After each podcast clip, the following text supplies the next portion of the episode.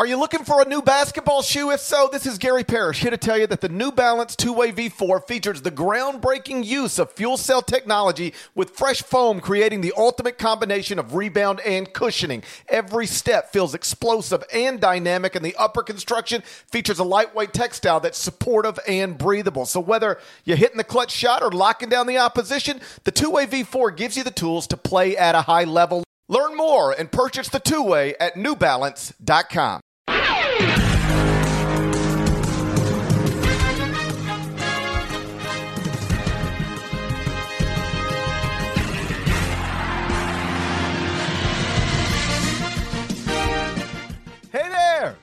Parrish. It's Monday, March 21st, 2022. Welcome back to the CBS Sports Eye on College Basketball Podcast, where we sometimes discuss camel fighting dodo birds and leaky black. Matt Norlander is here with me. He's back home.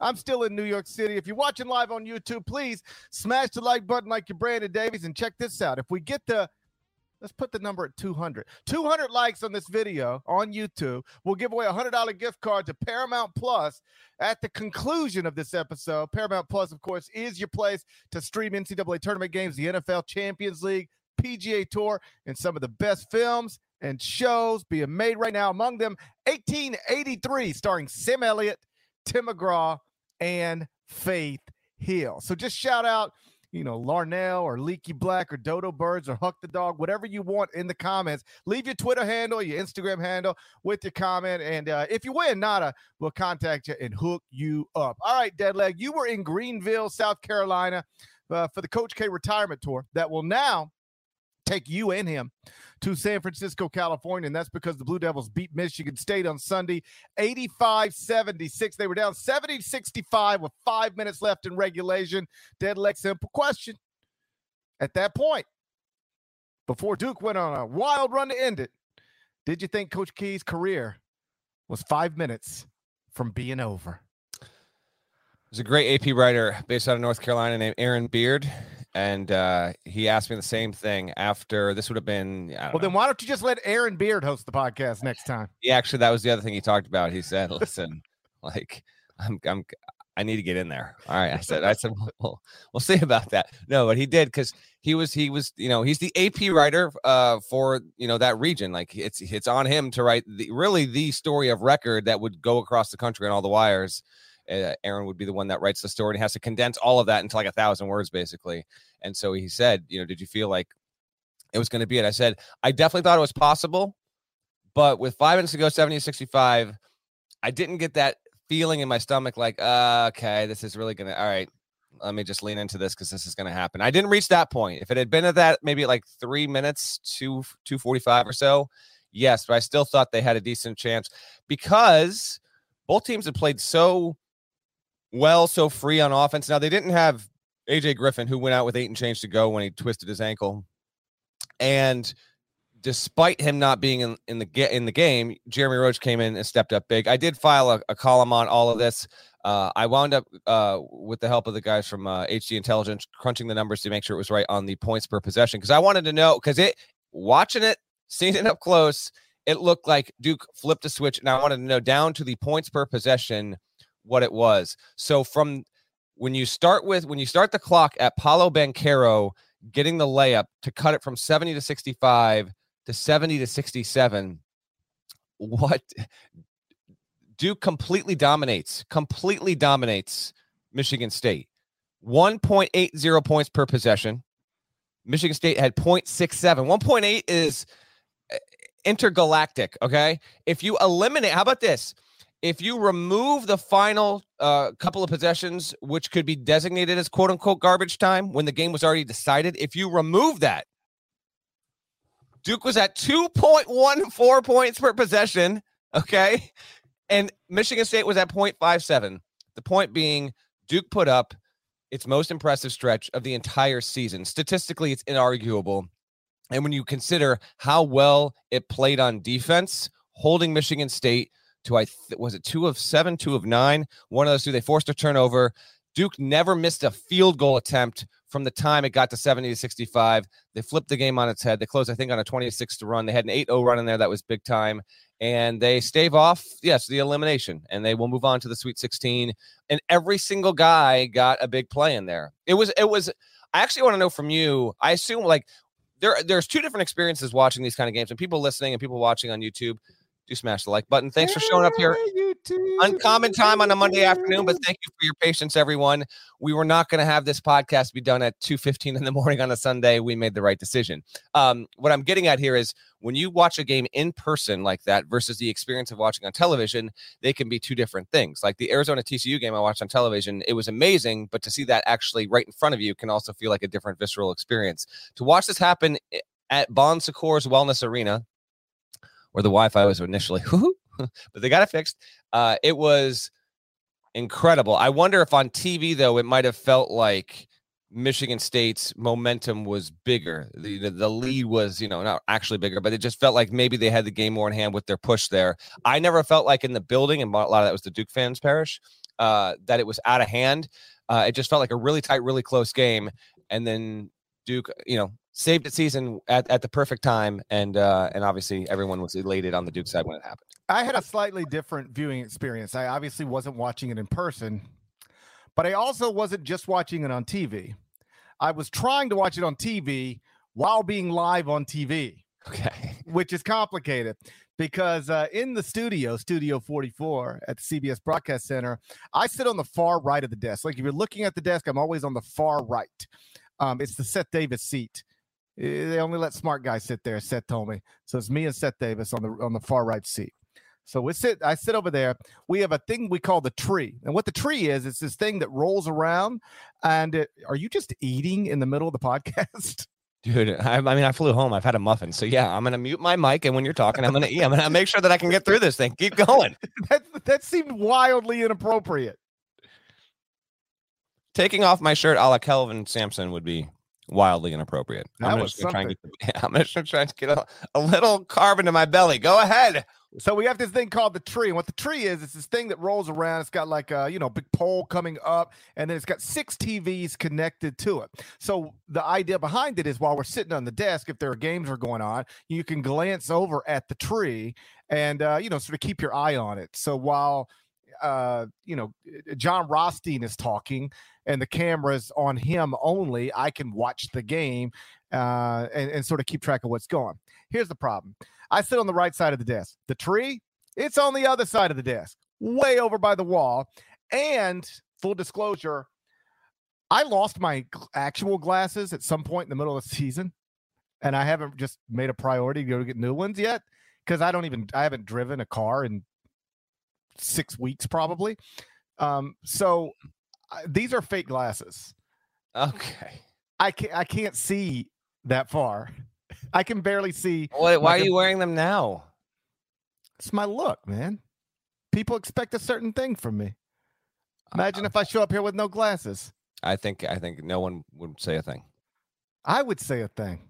You'd say many things, but okay, you're going, you're going the fake glasses route. All right, fair. Here's the point. Here's the point I'm trying to make. I I couldn't just see it. know what it felt. I couldn't see anything. And so we're at a commercial break. I get up and go stand in front of the tree so that I can actually see what's happening. And I'm like, uh, okay, here comes Duke. Now it's uh they cut it from five to uh three point game or two point game or whatever. Then we got to go back on TV. You know, the stage director's like, all right, need you back in your seat. And so, you know, that means that means get back in your seat. So get back in my seat. We go do another segment, uh, go back to commercial. I walk back over and I go, oh wow, they pulled away. What happened? It was like 26 run, final 458. Jeremy Roach hit a big three. Okay, congratulations, dude. That was my experience watching that game. Oh my gosh. Well, yes, Jeremy Roach did hit a big three, humongous three, and particularly because Griffin would have been in the game had he not gotten hurt. You have to think uh, for Roach to come in. They were up one, they hit the three. It wasn't exactly the dagger, but it was the one where the building absolutely popped. And it was like, yeah, Duke might really, really have this. They wind up winning by, they wind up winning by nine. Uh, someone told me that, that I predicted that number on the podcast. I have no uh, recollection of doing that, but whatever. I'll take credit for it if it happened. Um, and yeah, Michigan eh, Michigan State gave him a great push. It was a, it was a wonderful matchup, and Duke had to have this kind of performance. Had to be pushed like this. They knew it was coming. Maybe not necessarily they knew it was coming against Michigan State, but Duke knew. Its players knew. Mike Krzyzewski has alluded to this a few times over the past couple weeks. Like, if they're going to continue to play in this thing, then it, it they're going to have to actually show they're legitimately a good enough defensive team to make it happen. We'll talk about what they're going to face with Texas Tech, which is a completely different beast altogether. But I actually think it was a really good thing for this team's mental resolve and basically like and and you know physical fortitude going forward because I think there's been times this season where you could say if Duke wasn't necessarily soft, it just it could it could certainly be um it could be back down here or there and defensively it could wilt and that just did not happen in this spot and for each of those guys i mean Banchero had a few really good plays offensively and defensively williams had five blocks including one in that stretch uh, Wendell Moore almost like duped Max Christie into a bet. I guess he did dupe him. I don't. It, it was almost as like Christie didn't even see Moore there. He had a big steal. Uh, Trevor Keels hit one three all game. It came in that final five minute stretch there. Blue Devils go on and they avoid the fate that happened five years ago in that building when they were also a two seed, also playing a seven seed. South Carolina, granted, the Gamecocks had a much larger home presence than than Michigan State, of course, and they move along. And good on uh good on Duke for doing so. Mike Krzyzewski now has 1,200 wins to his career. He's now 13 and three. He will finish 13 and three all time against Tom Izzo. He is at sitting now at 99 NCAA tournament wins. That is the most all time. He's going to his 26 Sweet 16. That's the most all time. He has the most elite eights of all time. Like you know, all this stuff. It's all his. But uh, but it keeps going. And I will also note this in the uh in the post game press conference, he got uh, a bit choked up, a little bit emotional because I I do believe on a certain level, even if he or the players w- weren't going to say this after the game last night, to not get to at least the second weekend in this season would have amounted to a certain level of embarrassment. You know, you had a really good team, won the ACC regular season, you were top 10 in the polls for the majority of the season. And even though losing to Michigan State and Tom Izzo would not have been something to specifically be embarrassed about, it would have felt like, you know, man, like we couldn't even get to two wins in this thing. They did. And I was looking at the sideline when the game was wrapped, and there was no doubt about it. That staff, Scheyer, Kay, Nolan Smith, Carrawell, smiles, exhales. I it was it it looked at, to be as joyous as it was a sense of relief that it's like, okay, at least this isn't going to end like prematurely and we're going to get to a chance to play in the second weekend no matter the opponent there. So i thought i thought that was uh reflected in how Krzyzewski um said the you know to be the 75 and live through this and and this game overall and how proud he was to just be associated with these guys. And he want he didn't even want to just share it have it, them to celebrate. He wanted to be a part of it because this is his last deal all around. It was uh well it was a hell of, it was a hell of a night and that wasn't even the most we'll get to it in a second but all that happened before Auburn no showed against Miami. So it was a, it was a weird one for me down in South Carolina just real quick on getting to the second weekend like that's sort of where the bar is for we remember you or we don't. Like nobody remembers oh yeah that was that team that advanced to the round of 32 it's like you either get to the second weekend or you don't. If you're in a uh, power uh, conference uh, different for you know the the cinderellas that might win a, ga- a, game magically and and that kind of stuff you know? Even those don't oh. really resonate the way the way you do if you're a cinderella who wins two. You know there's a reason why we remember florida gulf coast and not every double digit seed that wins one game the difference between winning one and two is massive. Not to mention, like it, like it, it gives you, um, it, it cuts the field from 32 down to 16.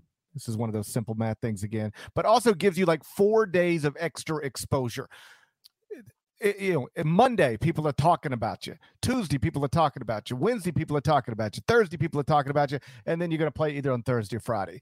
Um, big difference between getting to Sweet 16 or just losing in the round of 32.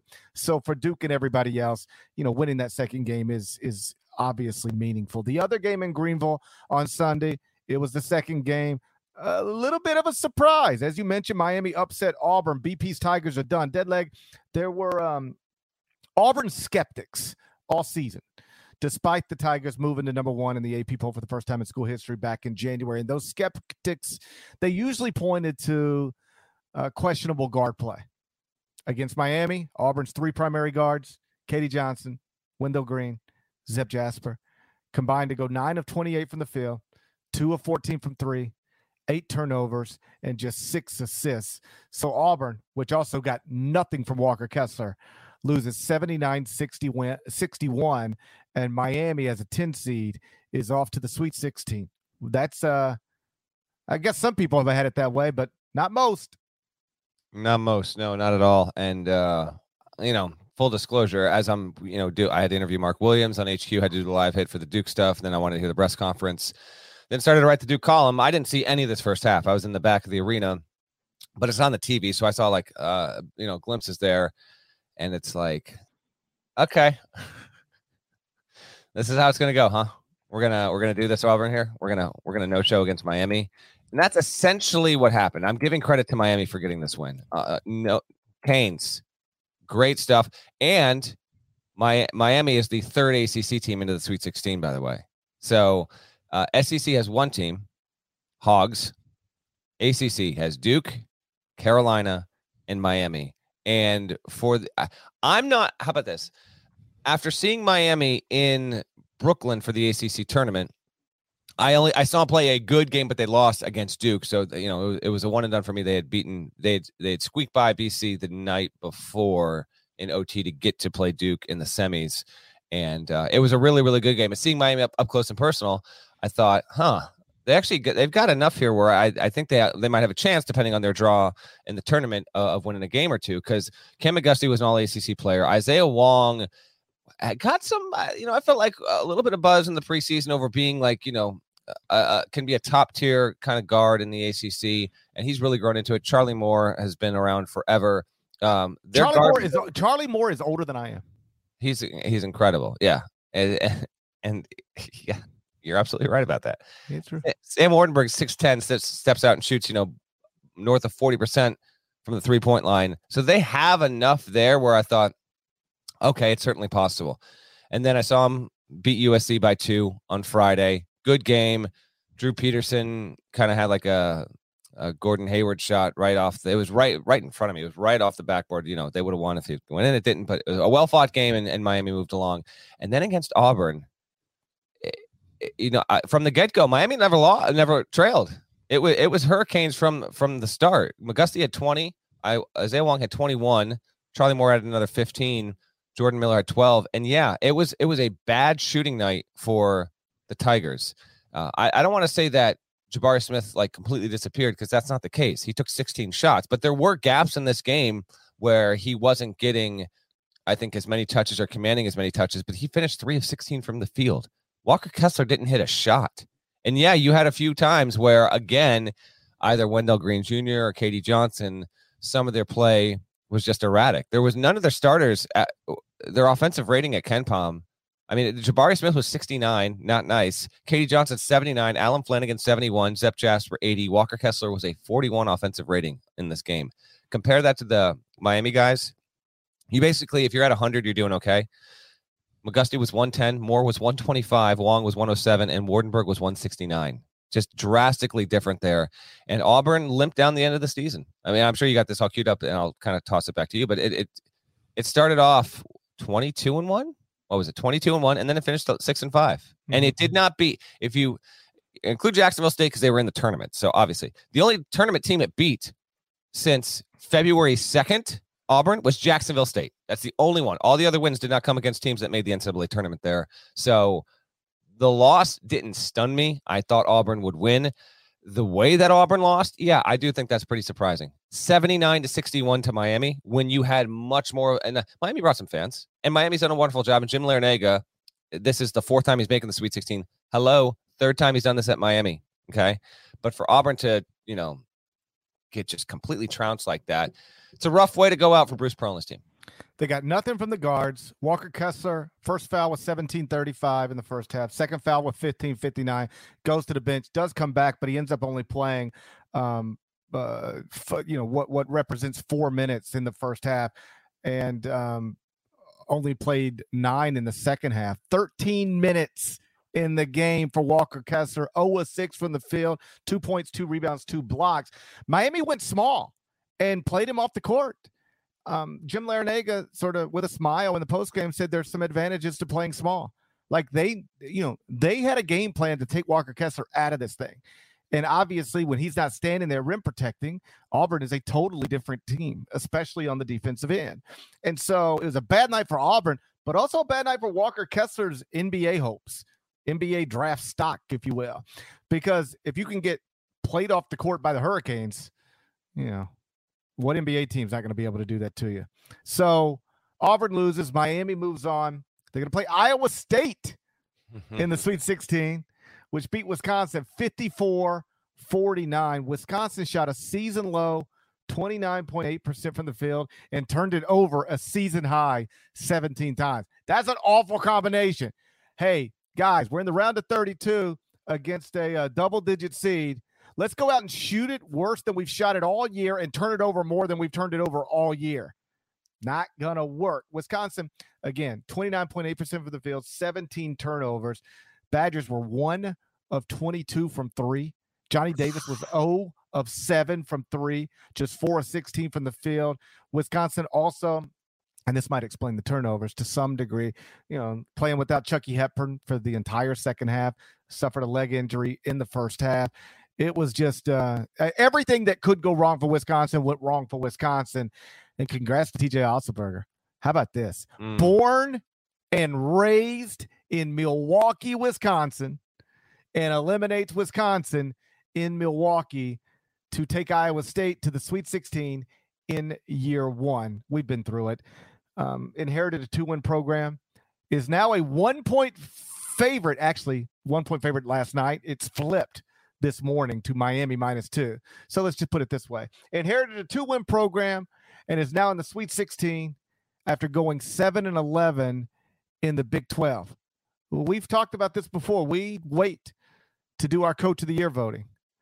Right. If TJ Otzelberger takes Iowa State to the Elite Eight after inheriting a two year program, is that coach of the year stuff? You could argue just getting to the NCAA tournament after inheriting a two two win program as coach of the year stuff, and then bouncing it into the Elite Eight might be might mm. have to reconsider some stuff. Ed Cooley has my vote.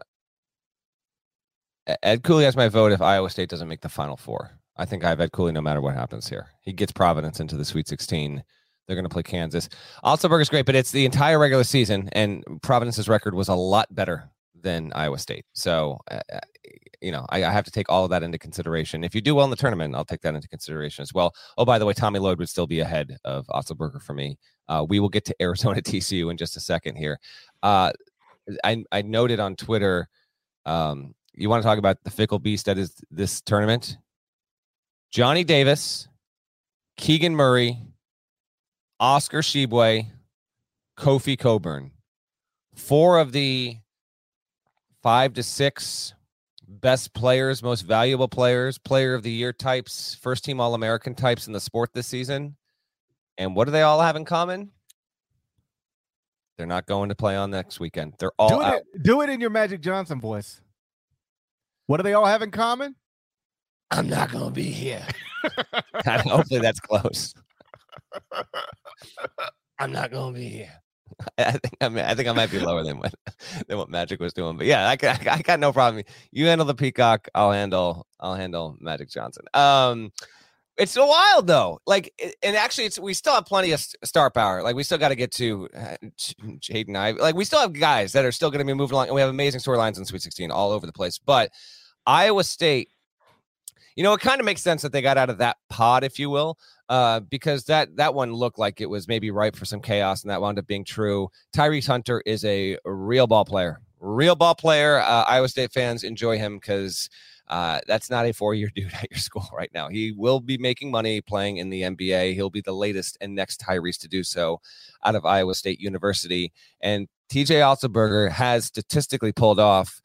Uh, I saw some variation of this tweet from like three different accounts uh, on Sunday. Like, there's never been a team that's done this that goes from two wins to the Sweet 16 has never happened. So incredible stuff for him and that program. Iowa State fans, you know, they were probably gripping a little bit down the stretch of the regular season, understandably so, because it was just up and down, up and down. Good start, and then you got in the Big 12 play, and it's a bear. What do you want? It has the Bears, and it is a bear, and but you get you had more than enough to get in. And we, I believe, we were in agreement, Parrish. We thought Iowa State was actually underseeded for its resume, right?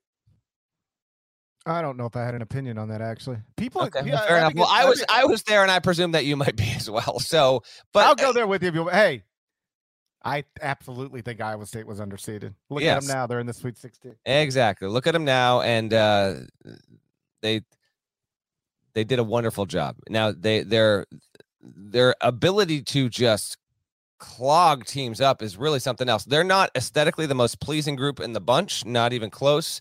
But who cares if you're an Iowa State fan?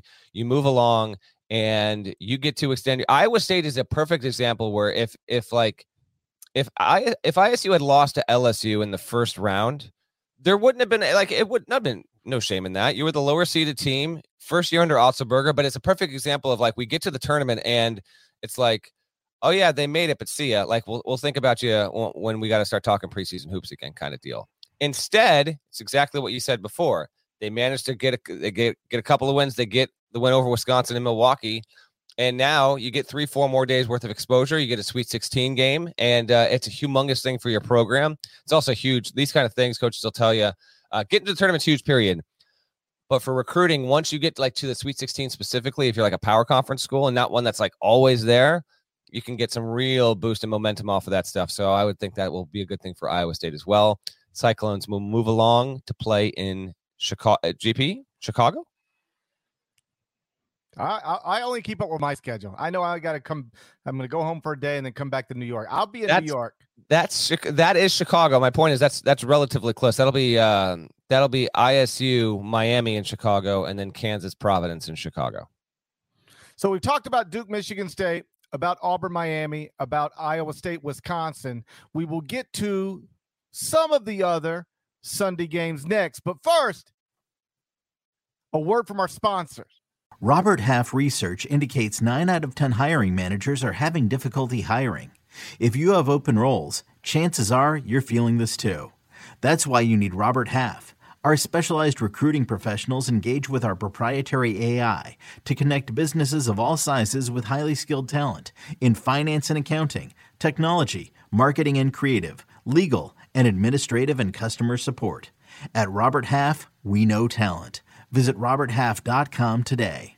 Did you know that while over 60% of Americans dream of starting their own business, less than 20% of them take the first step? The reason?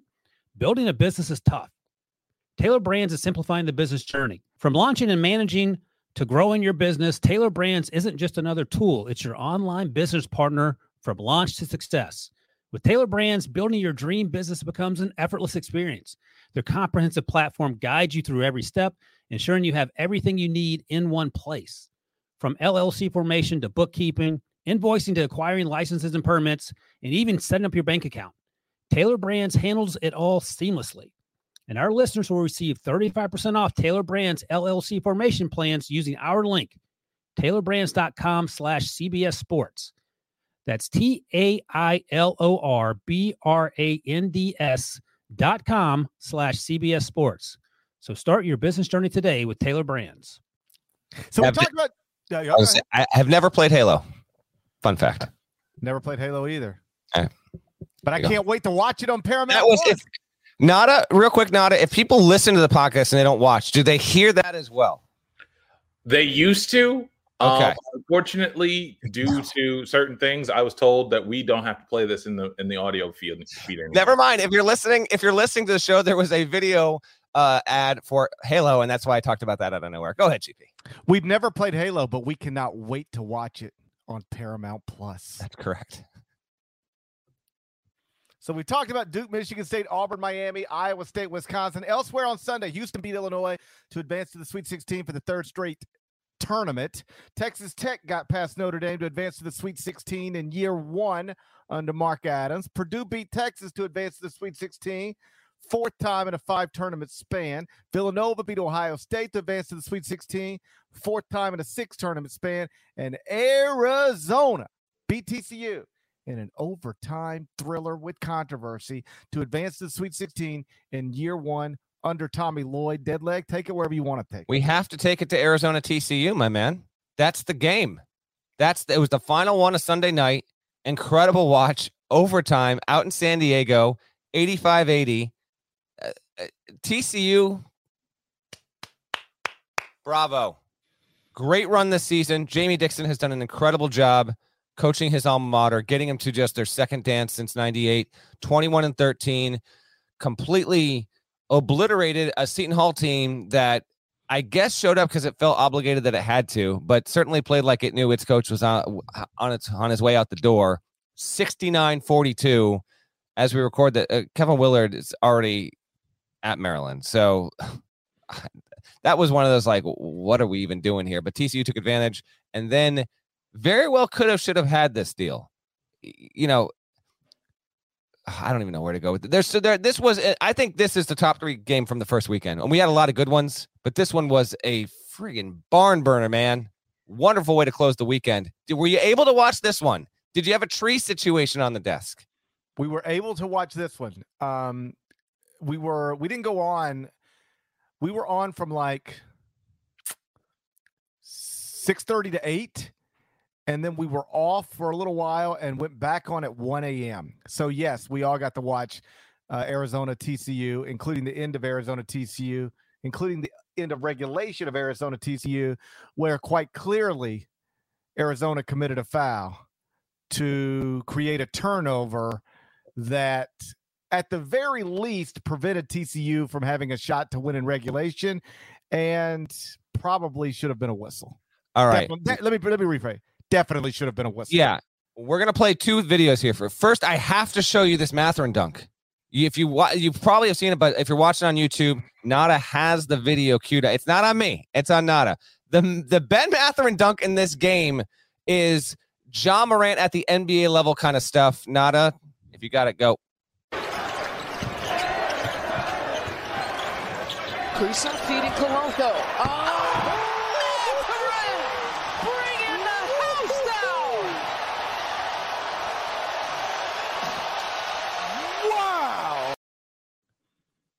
Lisa Byington, awesome play-by-play, by the way. Did a great job on this game, dude. There was also like the Koloko dunk at the end of the game. We're not going to play it for you, but that basically uh, on the on the putback there, uh, clutch it. But that's Paris. That's that's the out of your couch can't believe it. That's like you know NBA level stuff. How do you not love it? Oh, he, that was a, like a not only a great dunk, but like a all-time great NCAA tournament dunk. The one Ja Morant had while at Murray State against yeah. Marquette, maybe. That's right. Yep. Yeah, that was awesome. This was also awesome, and then the game was awesome. Like I said, at the end of regulation, tie game. TCU's got the ball. Um, Arizona basically just blitzes Mike Miles, and he gets fouled. There's no getting around it. They fouled him. Refs swallow the. They Let's play him. it, Nada. Play that. Play this end sequence of this game and watch this if you're watching live on YouTube. Let me know if you think this is a foul or a flop. Final shot.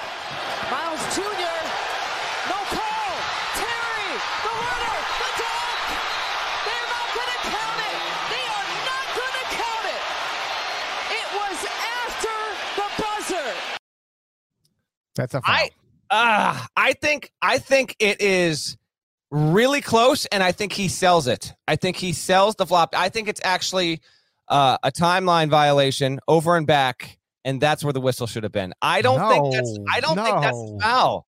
Now I think what? Yeah, he fouled him. He might have sold the foul, but that doesn't mean it wasn't a foul. Uh, I don't. I, I don't have an issue with no foul there. I, I really don't. I don't. That's, outrageous. That's no, I, I mean, I watched this thing like five times. He really you sells it. it one more time, then. Nah, I there. Listen, we had some egregious officiating across. I understand, and I'm I'm really one that is reluctant to get down into like officiating, complaining. I get that. There were a lot of them that I gotta believe. JD Collins, the director of officiating, is uh, hating his Monday right now because he's going through a lot of this stuff because we cannot have this bleeding over into the Sweet 16 and the regional finals. Cannot have it. In, in this particular case, I thought it was I thought it was tight. If you call it a foul, I don't have an issue with it. I do think he embellished the action to draw the call. And I think the official in real time might have thought and caught the embellishment. And so that's why no whistle was blown. And then uh, Dalen Terry, he wants it so bad. If that had actually counted and he got it off in time, it's an all-time ending to an NCAA tournament for multiple reasons. One, there's no foul call, so the outrage is even greater than what we're talking about now. But then it's a walk-off dunk to win a tournament game. It would have been amazing, but it would have been controversial. I'll give you that. Andrew in the comments wants to know if you, Norlander, were officiating the Baylor North Carolina game. I was I was not. I was actually waiting for someone to say why uh why isn't Norlander wearing glasses? But I just I I mean No. I I get it. I I completely understand. We've got a few flop we got a few people in the comments that are saying that that they actually thought it was more than a flop. You do agree though that he did embellish like come on man. I, I I think it is possible that he sold it, but that doesn't mean he didn't get fouled. He might have embellished it, but he still got fouled. And here's the here's the problem. Okay, refs didn't call it. Well, then it's a backcourt violation. You got to call something. I know. I don't. I don't. And so we'll finish our talk in the game here. But real quick, I I simply I, I want to have answers for how the whistle isn't blown in that situation. I want answers for 17 things that happened in UNC Baylor, and it wasn't just those two games. There has been stuff here and there. Um, I'd have to go back and look. There's another game where uh, both fan bases were just irate at the officiating, and I mean, you know, I'm, it's probably every game, but that's fans for you. But there was another one where it was uh, it was pretty pretty rough. But yes, I don't get how you do not blow your whistle in that situation. Uh, time and score for players, for coaches, for the officials. And oh, it was also um, what's the game Quinn was at? Oh, the freaking tech for hanging on the rim. Illinois, That's we'll get awful. there. Come on, what are we doing? And the fact that the officials don't have to speak to this, I'm not saying after every single game you got to trot all three of them up there on the dais and have them speak to the, the collective media, but every so often, yeah. Aside from a, a written statement that is like four to five sentences, which we occasionally will get, it would be nice if there was simply some more accountability from the officials, especially on this stage. I don't think it's asking too much. I understand the reasons why they don't want to do this because they don't want to make officials even more of a visual target. They don't want to trot them out in front of the media so even more people can get, you know, an up close and personal look at at who they are, their face, their name, and they become more even ingrained. As it stands now, most people watching the NCAA tournament, 99% of them don't know who these officials are. Only the hardcores that follow this thing all season long know who Bo Boroski is, for example, or Doug Shows, right? But uh, I I still don't think that's a good enough excuse to not at least have these guys. These are these are extremely competent human beings that for the most part are very good at their job and are and by the way they're not full-time college basketball officials they have uh, you know other ventures and prof- and and occupations in their life where they are successful and they are wonderful people to talk to i think plenty of them would actually handle themselves quite well if they had to face one or two or three questions again I don't even want to put them on a dais that's fine face to face with one pool reporter, but it's an actual give and take conversation with the reporter. It's not we're here, we're a reporter. Right now, the process is we're a reporter. Here's a question or two that we're submitting. All right, we take your question, then we explain it to you. We hand you a piece of paper with a printout of an explanation. That's it. No, face to face, record it, get it done like that. I, I, until we have that, I think you're going to leave a lot of people unsatisfied with the process when the officiating fails, as it failed at the end of regulation of what was still an incredible game uh, between Arizona and TCU. Uh, again, among the top three we had in an amazing first weekend. We're already at seven OT games, by the way. I believe it's seven. One more will tie the record all time for most in one tournament. Yeah. So, like, officiating has been a storyline in this tournament, and not for good reasons. And uh, listen, some of this stuff is bang bang stuff. It's subjective, and and reasonable people in the moment could see it different ways. Like, I, I got it. Uh, and if you want to say the end of regulation Arizona TCU falls under that umbrella, I disagree, but whatever. I wouldn't fist fight you over it. But some of this stuff is just outrageous to anybody watching. Like Melendez getting attacked for hanging on the rim in the Houston, Illinois game. And I know that people will then say, well, you know, according to the rule book, if you can watch that and justify it, quote, according to the rule book, then change the goddamn rule book, right? I mean, it's Yeah. outrageous. And you can't even justify it according to the rule book on that specific dunk, hang on the rim, momentum carrying him. Continue. It's outrageous. I mean, the, the the way college basketball officials handle things is so backwards. A player will get a tech for hanging on a rim after a dunk. NBA players can hang on the rim, do a flip, grab their balls, doesn't matter. Nobody says a word. It's all fine and celebrated. It goes viral. College basketball player looks at somebody after he dunks and he gets a technical. That's not an exaggeration. Looks at somebody I after he know. dunks, he'll get a technical. A college basketball player hangs on the rim, technical. Like, if you can justify that by the rule book, change the rule book. It's outrageous. Why can you give a tech to a player for hanging on the rim, which is completely harmless? And honestly, the only thing it might hurt is your own transition defense. Like, there's inherent penalty to hanging on the rim, like eh, because the other team might be playing five on four the other way. So let let that just eh, eh, be handled by the flow of the game. Hey, you should be able to, and I'm not joking or exaggerating or trying to be hyperbolic. You should be able to lay, hang on the rim as long as you want. Like if you want to hang on the rim for 15 seconds, as long as you're off of it by the time the other team's trying to shoot, back down the court. When they come back down your way, then you're fine. Eh, As long as you, as long as you hanging on the rim doesn't uh, lead to basket interference, you should be fine. I don't care anything about that. Meantime, we've got a system where college coaches can MF officials all game long for 40 minutes, you are. and that will not that will not lead to a technical foul. You are you are better off as a coach MFing. Well, I mean, the eh, eh, entire and- game. I I think if you actually do drop an MFer on, a, on an official in most instances, that's a, that's an immediate one. Um, but yeah, I know what you're saying. I know what Coaches yell at the officials do. nonstop. they do. It is yes. outrageous. It's so funny to me. If you ever sit courtside at these games, the refs come out right before the game and they all shake hands with the coaches. It's like you'll see a coach and be, he'll shake hands with all three officials. Oh, hey, hey, hey, Jimmy, how's your kids go? How your kids doing? Everybody's all fine, smiling, shaking it. Oh, yeah. soon as the soon as the game starts, it's like, what are you doing? Dude. Call the GD foul. Blah blah blah blah blah blah blah. It's Yes. crazy. In the NBA, coaches are not allowed to just yell like that at officials the entire time. Get more in line with the NBA when it comes to this stuff. Hang on the rim as long as you want. Celebrate dunks. We don't care. Coaches, you're not allowed to cuss out officials all game long. We will call text for that. The way this thing, uh, uh, college basketball works, is so backwards and stupid. There is, um, I mean, like, I know that you and Cobb, I guess, talked about this on Saturday night's podcast. Brady Manek. Like- yeah, I mean, Okay, like if you could kick him out of the game for that, according to the rule, then change the rule.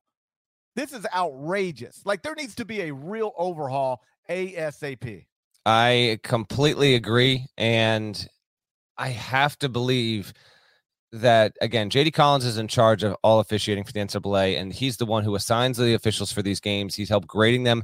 Guys are either getting or not getting games this weekend based on how they performed over the over this past weekend and there's going to be a lot of crews that aren't working and shouldn't work if you cannot rise to the moment you don't deserve to keep working and that will be the case with some of these officials i'm not rooting for this to be the case we're not also asking for perfection. The things that people have the biggest problems are with are like just things that just go against common sense and it's and it's blatant stuff that's missed. You cannot miss you cannot miss not blowing a whistle at the end of that Arizona TCU game. It made for a frenzied finish. Like in real time, I was like, what the hell? This is I, I didn't even know how to react. I was like, what what did I just see? But I'm watching on television after, you know, seven hours of sleep in three days. I'm not an official paid to be on my game at every single moment at the highest stakes imaginable all season long. And yeah, just it was the T for hanging on the rim. You, I, I knew it a second before I heard the whistle. I said they're gonna do this, aren't they? And they did. And it's just, it's, it's unacceptable. Hopefully, enough conversation internally with the NCAA, in addition to frankly stuff like this and you know social media. I hope that we don't have a game we are talking about for the remainder of this tournament where anything from this past weekend kind of bubbles up again and we have a coda all to all this because I I really don't want to see that. I want to wrap quick on Arizona TCU. Um Koloko had the dunk that clinched it. He was awesome. Mathurin had 30, Koloko had 28 and Arizona, I don't know if this is going to be one of those games where it's like they make the title game and the only tight one they had was TCU. Like you sometimes will get that with a one seed where they go to the final four. They or really they win they win at least five, and only one of them's like a real push. Sometimes you see that maybe that will be this this game will be that for them. But again, Mike Miles, Chuck O'Bannon, Eddie Lampkin, just a hoss down there. All credit to TCU. That was so, so awesome. And I think for TCU, a program which, you know, for the most part, you know, succeeded in some obscurity because you're almost never in the tournament. From a men's basketball perspective, you're just like occasionally just there. It was a big moment for your program, Horn Frog fans, including my uh my neighbors here, um, uh, husband and wife. The wife actually attended TCU, uh, and it just you know it, it- she was so fired up about college basketball and she's not even a college basketball fan. It's it's awesome how this sport can bring for that exact reason. Your alma mater uh, gets to the tournament, it's almost never there. So TCU fans certainly hang your head high. Sticking in that region, just quick on Houston over Illinois. Uh, idiotically, I guess I had Illinois in the Final Four, so welp. Uh, but Houston, number two at KenPom, wins 68 to 53. Kelvin Sampson takes off his shirt in celebration afterward. You do you, Kelvin. Don't let anyone tell you you can't. You got you got me all the way. Taze Moore goes for 21. Jamal Shead had the game of his life. Houston something. It it really is, man. I mean, Illinois has I think overall Illinois has more talent, has more size, has more depth. Didn't matter, man. Kelvin Sampson's a bad, bad, bad dude, and Houston's going back to the Sweet 16 yet again. Although it was surprising, I uh, I heard this on the broadcast when it happened. This is the first time since '84 that Houston has defeated a single-digit seed in the NCAA tournament. Illinois. That was the first time since '84. Now, again, for 26 years, the program was a graveyard. It just was nothing. And then Kelvin Sampson has made it relevant for, you know, the better part of six, seven years here. But kind of wild, GP, that this, that they had since Hakeem Akeem when he was there, not even Hakeem, he was Akeem when he was in college, was the last time Houston had defeated a single digit seed in the Big Dance until they knocked off Illinois by 15 to move on to the regional semifinals. Yeah, on on uh, Houston, Illinois, uh, you know, I, I think at this point everybody knows the story. Houston loses, you know, tons from last season's team. Um, they lose two of their top four players in December, still win their league, still win their league tournament, still beat a Big Ten champion to go to the Sweet 16. What?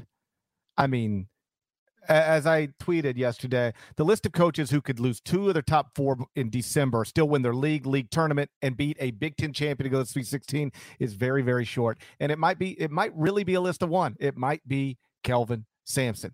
Illinois, um, just a bad performance. And uh, Andre Curbelo benched the entire second half.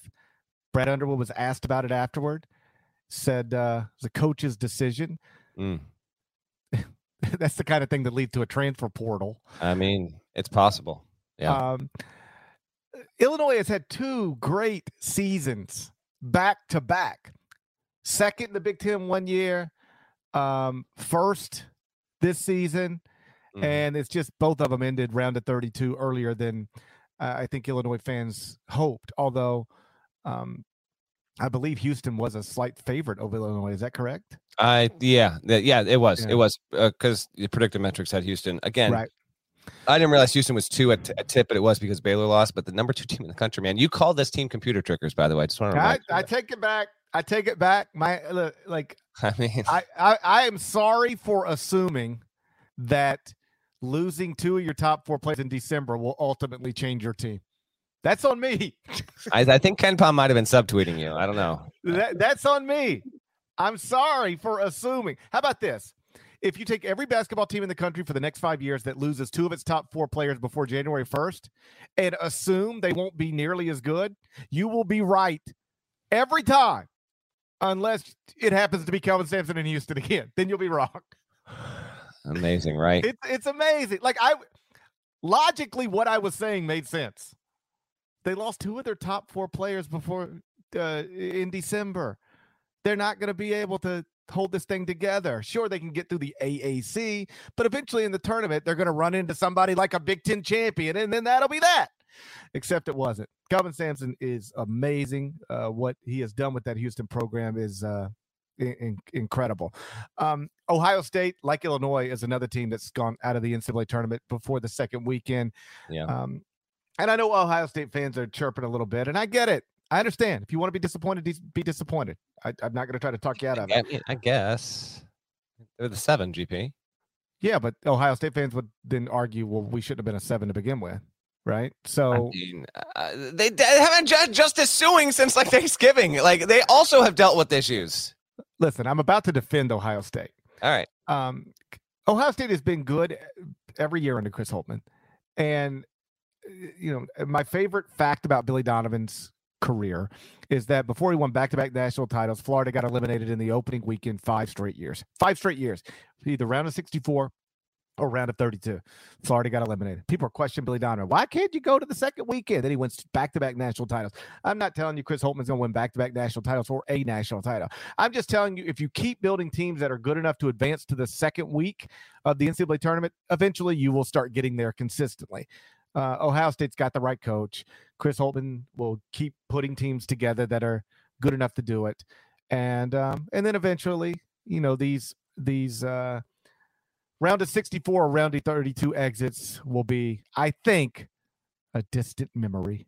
Yeah, Villanova's, you know, uh, it's it, don't ever let it be old hat because for a long time it was Villanova can't get out of its own way and can't get into the second weekend, but now this is a Sweet 16 run for Villanova and Collin Gillespie and and Jermaine Samuels both were tremendous uh, and kind of pushing them past 71-61. Ohio State was able to keep it close and kind of flirt a little bit, but big picture overall OSU um, you know, I think I thought it had a relatively decent season versus everything that it encountered there. So Villanova will move on uh, as well to uh, to the Sweet 16. And then the two other games we haven't talked about yet um, are Texas Tech, Notre Dame. Texas Tech will obviously play Duke in San Francisco. Um, uh, Notre Dame, you know, the, Texas Tech basically just at, with about 90 seconds to go said, "All right, that's it. We're done here." And, and credit to Texas Tech fans. I picked Tech to not make the Sweet 16 the internet is just uh, alive with with with verve and gusto in Lubbock right now. I, am not saying Texas Tech could never do it, Texas Tech fans. I just I'm not going to pick chalk every single pick. So I took a little chance there. I said I said Alabama was going to be Texas Tech. Well, that game never even happened. So I stick by the pick. I stick by it. Texas Tech, Kevin Obanor. How about that? Back to back Sweet 16s for our guy two different programs. Oral Roberts, now TTU. He had a really nice game against Notre Dame. Uh, ACC would have almost it almost had four in the Sweet 16, but Tech's obviously the better team, deserving to move along. Mark Adams, yet another first year coach into the Sweet 16. You'll notice we've got uh, a few of those spots. You know, Lloyd, Otzelberger. Anyone else off the top of my head is a first year deal that's in there? I think those are the only three, right? I think that's right. Yeah, I think that's right. Hey, that's awesome though. Great stuff. And I think it's fair to say that with Lloyd and Adams and Otzelberger, they have outperformed their expectations. Otzelberger, we already covered. Lloyd had a tournament team, but there was no thought that Arizona was going to be, you know, top 20 level. There go, you know, top Sweet 16 level kind of team. And Texas Tech, the same deal, uh, was not ranked in the preseason AP top 25. Really awesome to see. And, um, you know, we might talk Sweet 16 just a little bit here, but then there'll be a preview episode. I have to fly Wednesday, so GP will handle the the load of the of this of the Sweet 16 preview stuff, and I, the different styles between Texas Tech and Duke will be fascinating to see up close and personal, particularly because these teams both because they finished on Sunday, quick turnaround. They don't even have to wait. They don't get to wait till Friday to play. They'll get on a bird one day earlier. Then they got a tip off on Thursday, and then the last game, uh, Purdue beats Texas. So Chris Beard's former school still in, current school not. I think on the whole, Texas did not match expectations this season. I'm not even talking about just preseason top five. I can even toss that aside. Um, I think generally speaking, going into the year, if you would have said, all right, is it fair to say that with this roster going in, Texas will be one of the 15 best teams and get a top five seed and, you know, make the second weekend, if not like come really, really close? That would have been fair. I think if you measure, if you put that as the, as the measurement, it fell just short of that. But Purdue had an awesome game, and Jaden Ivey yet again was a stud. Trevion Williams was also incredible in that 22 points. Ivey had 18. Uh, Eric Hunter had a couple of big shots as well. Um, credit to Marcus Carr and, and Andrew Jones. They played in that game the way that I thought Texas needed them to play uh, for the most of the season off of each other to be a better team. They had it here. It just wasn't enough. They went up against a Purdue team that was just outstanding. Offensively, they got it done. Defensively, there was enough. There was enough defensively. We'll see if they can keep it up. That region which you know it's going to be Purdue versus Peacocks. It's broke for the Boilers here. Um, we'll see if they can keep it up. They're the they're the best seed left uh, in that. That's those games are going to be in Philly. They're the best in the East, but uh, but a big win for my preseason national championship pick. And Purdue might might might be getting it together while also that you know coalescing coinciding with that region, uh, having plenty of chaos and noise. Because on the top half of that, that'll be Carolina, Baylor, bottom half, St. Peter's, Purdue. So the Sweet 16 is is now set, and um, I'm going to do Wednesday mornings podcast before I get on a plane back here to New York with David Cobb. We will discuss every Sweet 16 matchup then. We'll pick them against the spread. David Cobb will probably get them all right, and I'll probably get them all wrong because he's the king of the final four and one, and I'm I'm definitely something less than that. But by conference, the Sweet 16 breaks down like this: ACC got three in, Big 12 got three in. For the ACC, it's Duke, North Carolina, Miami. Big 12, Kansas, Texas Tech, Iowa State. Big East, Big 10, and Pac 12 each got two. Villanova, Providence in the Big East, Purdue, Michigan in the Big 10, Arizona, UCLA in the Pac 12. And then the AAC, MAC, SEC, and WCC each got one. Houston, St. Peter's, Arkansas, Gonzaga. Um, we've talked about it. The Big Ten had nine bids for the second straight season. Disappointed relative to expectations. Half the schools in the Sweet 16, how about this? Yep. Have won a national title. The teams in the Sweet 16 have accounted for 31 national championships. So it's going to be a, a, fun Thursday, Friday, Saturday, Sunday. And if you need the schedule, here it is Sweet 16 games, uh, four on Thursday, four on Friday. I'll run you through it real quick. Thursday, 7 p.m. Eastern, Gonzaga, Arkansas in San Francisco on CBS, America's Most Watched Network, Network of Stars. Gonzaga minus eight and a half. Dead leg will be there. Thursday, 7:15 p.m. Eastern, Villanova, Michigan, and San Antonio on TBS. Villanova minus five. Thursday around 9:30 p.m. Eastern, Duke, Texas Tech in San Francisco on CBS. Texas Tech opened as the favorite minus one and a half. Thursday around 9:45 p.m. Eastern, Arizona, Houston, and San Antonio on TBS, Arizona minus two. Friday, 7 p.m. Eastern, Purdue, St. Peter's in Philadelphia on CBS. America's Most Watched Network, Network of Stars. Got to get the Peacocks on the Network of Stars. Purdue minus 12 and a half. Friday, 7:15 p.m. Eastern. Kansas Providence in Chicago on TBS. Jayhawks minus seven and a half. Friday around 9:30 p.m. Eastern, UCLA, North Carolina on CBS. America's Most Watched Network, Network of Stars, UCLA minus two. Friday around 9:45 p.m. Eastern, Miami, Iowa State in Chicago on TBS. The opening line that I saw had Iowa State as a slight favorite. Most recent line I saw, Miami minus mm. two and a half. So dead leg, you enjoy the rest of your Monday. I'm gonna do a radio show oh. and go to the airport, then mm-hmm. fly home. I was gonna give you good news here before we wrap. You got some good news? You yes. found my glasses? You found my glasses? shot. I will say this. I, I purchased a pair of, of, of AirPods. I got it. You, either you or not has got to send me that link for that case. I, I feel you. That little that little container. No, you'll easily lose. lose. Uh, he's looking for him now. Let me, let me, show you what I got. Ah, he lost him. You're, you're gonna love this. This thing that I the, the the thing that the AirPods come with though, you can lose them real easy. Very slippery.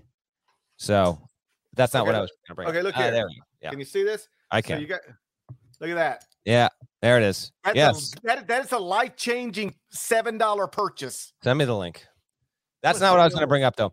Um, you, my friend, have the best ATS record of any of the six of us at CBSSports.com through this part of the tournament. So right now, maybe I am the king of the Final Form one. Uh, I think. Well, you are you are two games ahead of me, so you're still behind me overall. Nana's got to tally this with the other record, and we, he can update it when you guys pick the Sweet 16 games. And then I, we everyone has to pick the games for the site, so my picks will count, even though you won't hear them on the on this podcast. You are 26 and 26. Even Steven, how about that? I'm 24 and 28. Patterson, Chip, 24 and 28. Oh boy, David Cobb is 21 and 31. What? 21 and 31 for Cobb. Oh, somebody fell oh, off. the turntable. Somebody fell off. Jerry Palm is 22 and 30, and Kyle Boone. Oh man, he is 18 and 34 right oh, now. Strong jaw. Strong jaw. You're 26 and 26. You're even Steven, my man. Congrats. We'll see if you can maintain it though. That's good stuff. That's good stuff. Oh, real quick before we get out of here, since I'm not doing the um the Sweet 16 previews. GP just ran down the entire schedule for you. Uh, Thursday should be incredible. Uh, I, I do think that Duke Texas Tech is going to be just a grinder of a game. And I, I want to see how Duke responds off of the way that it played against Michigan State, playing a completely different kind of team, and if it can handle the physicality of Texas Tech. Texas Tech can't really score with Duke, but Tech will bring that game into the style and pace that I think it wants to. So that's going to be super, super interesting with all that. Also, by the way, I think both because Duke is a national program and because Texas Tech fans actually travel extremely well for the men's basketball, I think there's a chance that that building is going to be uh, a really good split because you'll also have Gonzaga fans who will absolutely be there because Gonzaga Arkansas is the late game, and then Arkansas fans don't. I think that I think the chase. I, I've never been to San Francisco. I can't wait to get to the city. I'm very excited about it, and I think that the fan bases traveling there are going to be awesome. I think that the West in particular because it's the only one that's chalk. One, two, three, four. Put your bracket on the floor. It I think it can be the best region overall because the best teams are still there. Doesn't mean we'll absolutely get the best games or the best results or best outcomes there, uh, but I'm looking forward to that. And this Thursday night is just a huge night overall. I mean, you got Michigan, Villanova. Michigan's a huge brand. Villanova uh, will be favored in that game, is favored in that game, and Michigan has certainly had as interesting of a past three weeks as almost any program in America, maybe other than St. Peter's, frankly, at this point there. Uh, so that's intriguing. Then Houston, Arizona is kind of similar to Texas Tech Duke, just in terms of what Arizona can do. It's it's ceiling like Duke and Arizona feel like, and Gonzaga's there as well. Like when they're at their absolute best, it's like they feel a tier above everyone else. But Houston and Texas Tech have a way that they can uh, they can certainly alter what those teams want to do. And the fact we get Carolina, UCLA, GPU were rolling down a whole bunch of stuff. So I don't know if you said this or if you've seen it. I was checking on other stuff.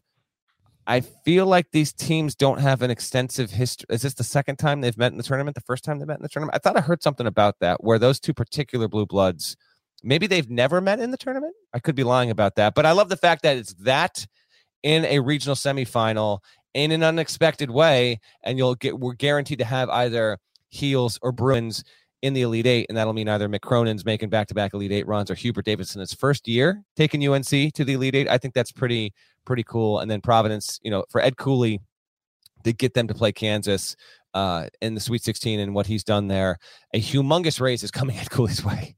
He he is going to get paid, P A I D, paid. That is on its way, and um, it'll be uh that game will be going right alongside St. Peter's versus Purdue.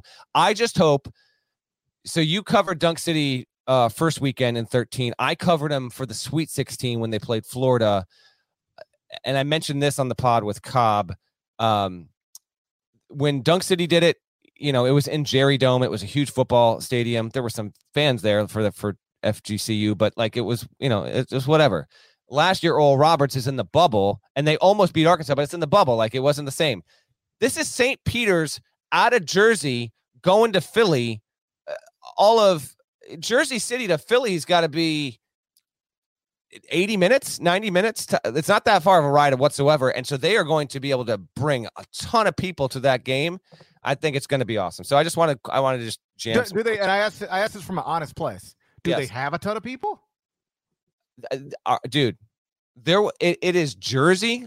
The the state is going to adopt them. There are going to be there are I, I actually believe there are people that are that will live in the greater Jersey City area don't know anything about this university, if they can get their hands on tickets, they're showing up to represent for the Peacocks there as they should. I think that uh, I just hope it's a great game. Don't care who wins. If, if St. Peter's wins, are you kidding me? A 15 in the Elite Eight, awesome. If it's Purdue, then we've got uh, you know a high level offense, Jaden Ivey, superstar. Either way, but I would love, love, love if we could get one more just completely enrapturing game from St. Peter's and Purdue in that spot. We'll see if they can maintain it. It's one thing to go day over day, two days, and try and make it happen. Now you got a whole week. You're a national news story. Uh, St. Peter's is a small campus. Eh, to, to keep that going, Shaheen Holloway is like you know already been linked to the, the Seton Hall job. I by linked. the way, linked. I mean, I think he's got the job. I don't know what you want from me. Like, I, th- yeah. I think he's I, he might be coaching both programs. They should do that. They should do the press oh. conference at Seton Hall tomorrow, and then he can go coach St. Peter's in the NCAA tournament. In all honesty, like, just do that. Like, everyone kind of knows the deal at this point, and it, it, Seton Hall can kind of drift in St. Peter's wake in a weird way. Shaheen Holloway has two NCAA. Shouts to Nick Parko. I said this on the podcast. Oh, with Cobb. Uh, our editor Nick Parko, he pointed this out. Shaheen Holloway has two NCAA tournament wins in his career. Kevin Willard has one. Kevin Willard has won. So your new coach, Pirates fans, has a more successful run, win percentage wise, in the tournament than your former one. Uh, it's just a matter of making that a formality. But yes, I can't wait. Awesome Sweet 16. setting up for it. And I will be back with you later in the week. I Friday we'll figure out that pod schedule. But uh, since I'm flying to San Fran early on Wednesday, um, I won't be here. But GP and Cobb will have you absolutely covered, head to toe, everything that you want to know, picks, etc., with every Sweet 16 matchup. I'll do everything while you go to San Francisco. Okay. Okay. Okay. I'll just sit here and do everything while you go to San Francisco. Hey, listen, you could have podcasted last night. This was better. This was better. This was way better. Way better. Yeah. Agreed. Shouts to Devin Downey. Shouts to Chester, South Carolina. Shouts to Joe Simmons, six-five legend. Averaged 0.4 points in five games for Baylor in the 2003 4 season. You remember it. I do not. Shouts to Larnell. Thank you guys once How are you not going to shout out? How do you not shout out Jerome Tang? He just got the K State job. Really happy for Jerome Tang. Yeah. I thought Long that was overdue. coming. Long overdue. I got into a fight with a Kansas State fan all over a misunderstanding. So I tweet, I tweet the hey, congrats to I don't know what I tweeted, but it was something along the lines that Jerome Tang finally gets his first head coaching job, and it's a great first job at Kansas State. This Kansas State fan was like, We're not some uh first job that you use to bounce to another place. We've been there. And he was he was giving me all Kansas State's basketball credentials. He's like, and we got two flights from Manhattan to Chicago every day. So we're going. We're going local airfare schedule situation. I Two was like, flights. I was like, dude, c- calm down. I, I didn't. I mean, Jerome Tang got his first head coaching job, and relative to other first head coaching jobs that people get, this is a great job. Like Grant McCasland goes to North Texas. Jerome Tang got, uh, you know, uh, Jerome Tang got the Kansas State job. That's what I meant. It's a great job to get for your first job. Not it's like your great first job, but it won't be your last. And he was like, "Oh, I'm sorry, GP. I'm I guess I mis- misread it. I enjoy you you." not seen that direct schedule to Dallas? I mean, it's incredible, man. no, he was so he was so offended. Happy for thrilled for Jerome Tang. Like it shouldn't have taken this long for him to get this kind of opportunity, but he he finally got it, and I I, think he'll do uh, I think he'll do well there. Shouts to Larnell. Thank you guys for listening to the Eye on College Basketball Podcast, middle of the dumbest pandemic of my lifetime. If you're not subscribed, please, please go subscribe. Apple Podcast, Spotify, five stars. While you're there, leave a nice review. Write some words. There's more of us than there are of them. needs to be reflected in the Apple Podcast reviews. Sometimes it's not, but it needs to be reflected in the Apple Podcast reviews. If you haven't subscribed to the YouTube channel yet, double bird to you. You should have already. It's outrageous that I've been doing this all season. Like at some point, we're just going to move on. You either do it or you don't. If anyone listened to the previous show, I, I had a earnest, heartfelt thank you to everyone subscribing. It's really helped the show. And then one show later, there's like to all you MFers who have not done this yet. Yeah, well, you're talking to the you're talking to the good people, and I'm I, I talking know, to the I bad know, people. I know, I know, I got it. Is it like a good cop, bad cop thing? You're talking to the good people who have already done what we've asked them to do, and I'm talking to the others. What's wrong with you people? Jesus Lord. Tired of asking. Just subscribe. So that I can stop getting notes and say, remind people to subscribe. Don't forget to remind that's, people. That's never stop. That's never stopping. don't don't don't forget to ask people. I ask them. I've been asking them for four months. I'm gonna talk to you again on Wednesday. Till then, take care.